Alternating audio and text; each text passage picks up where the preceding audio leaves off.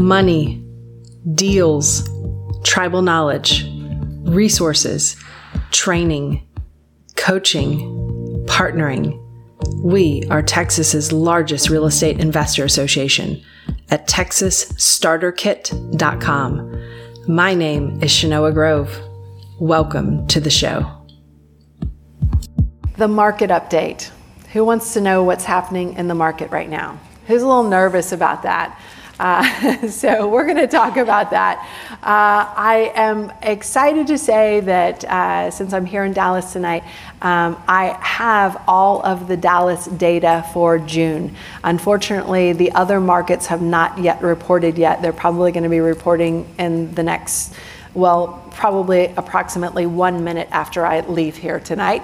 Uh, but uh, don't worry, as soon as it's out, you'll see it on uh, the recordings that I'll put out on the Texas REIA's site. Uh, so, what we'll do is for um, the roll-up data for the state of Texas. Um, we will uh, we'll go through that. That is the May data. Uh, by the time you guys see the next update, we'll have all of the June data. Um, I will tell you uh, just overall, June sales are down and they're going to be down across the state. Okay, so so I'll tell you that in advance. Uh, the May sales were down, but they were only down slightly. Um, so for those of you guys who are watching, you can see the infographic up here. Uh, closed sales in the state of Texas in the month of May were down 1.8 percent not bad, right? You know, not bad. We're still doing pretty well, especially considering that 2021 was an absolute blowout year, uh, having a reduction in sales 1.8%, uh, hardly anything at all. Uh, but what is still there to celebrate uh, broadly is the fact that our average price was 446,000, which was up 17% year over year, which is a big win. Guys, uh, even in an increasing interest rate environment and even in a uh, reduced sales environment, because we have such little inventory right now at a 1.5 month supply of inventory, we are still going to see these big price increases year over year for the next year at least. And the reason why I say that is because all the people moving to Texas, all the jobs are very low unemployment rate. Um, and the fact that we just have almost, even though we're adding inventory, we have almost no inventory still. So, months of inventory. Many of you guys are familiar with the concept days on market. Days on market represent the time it takes to go from active in the MLS to under contract in the MLS. It doesn't include the 30 to 45 days that it takes to close on it after that. So, just know that, guys, when you're calculating your, uh, your holding time and your budget for your property. What some of you guys may be less familiar with is the concept of months of inventory. So, months of inventory, the best way to represent that is to say that if we stopped listing houses today, based on the buyer demand that we've had over the last 12 months, right now, in this case, we would only have 1.5 month supply of inventory. If we stopped listing houses, we would be completely out of houses in a month and a half based on the average buyer demand that we've had over the last 12 months, okay? Historically, that number has been around six months. Historically, that number has been around six months. So we're operating right now at around one fifth of the inventory that we would normally have in this in a normal Texas market.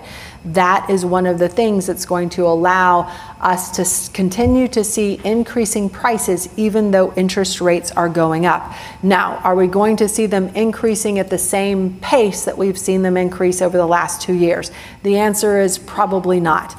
But let me tell you, whether our, our, um, our average, and I apologize, I don't have this number uh, memorized, uh, but I would say our average increase in um, uh, average price is usually somewhere between 4 and 6%. So even if we take it down from 17% to 10%, I took a poll and still nobody feels sorry for you. And I could ask again, okay? We're still doing great, just not as great as we were the prior year. So I just want to make sure you guys have some perspective there. And uh, for Houston, uh, sales for the month of May um, were up 4%. So Houston's very interesting market. Why is that? What makes and as it turns out, it's me. I think I got it set. Uh, I think I got it said I had to change out that uh, battery right there. So, guys, thank you for your patience. You know what, though? Ma'am, what is your name? Yeah. Val?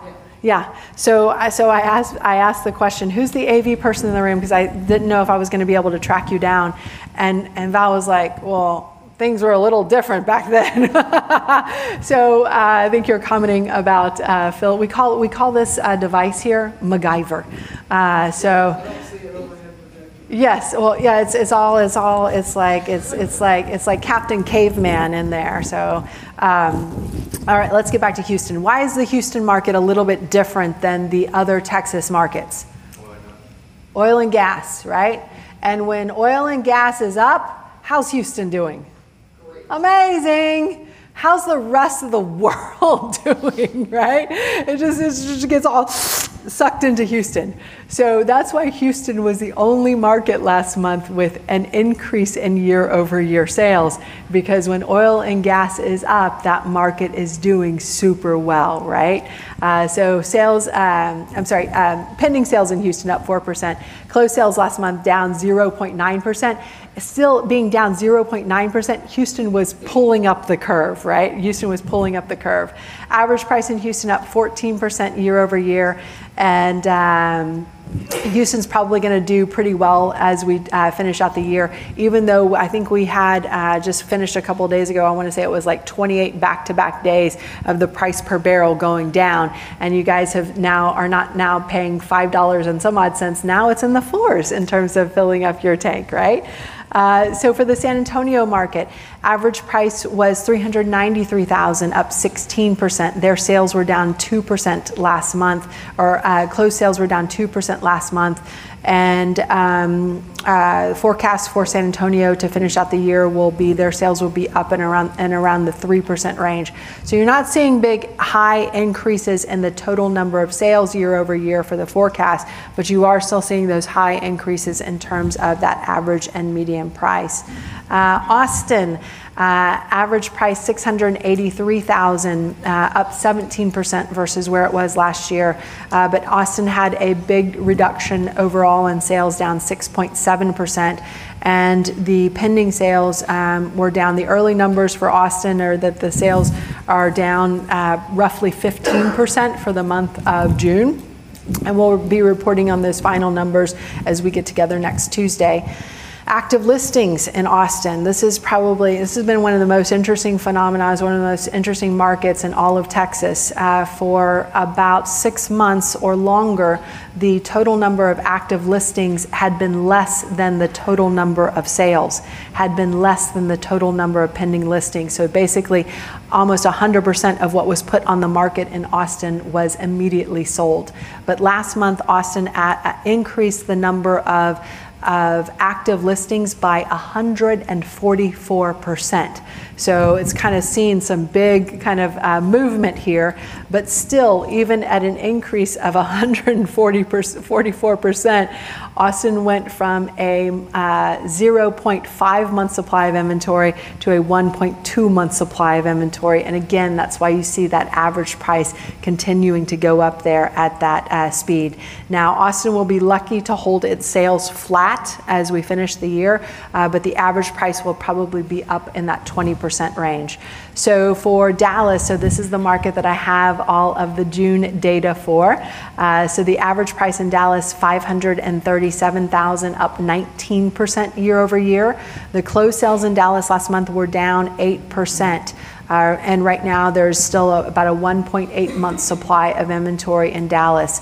Our pending sales, which are closest leading indicator of what closed sales will be when we close out the month of July, as an example, uh, down 10%. So I would not be surprised if we, as, as we get towards the end of July that and close out July, that we see those closed sales down anywhere between 5 and 10%.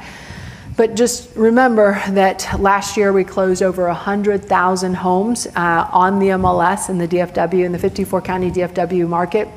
So um, even if we have a reduction, the market's still doing incredibly strong if you were to compare it to 2020, if you were to compare it to 2019. Uh, so just have that perspective.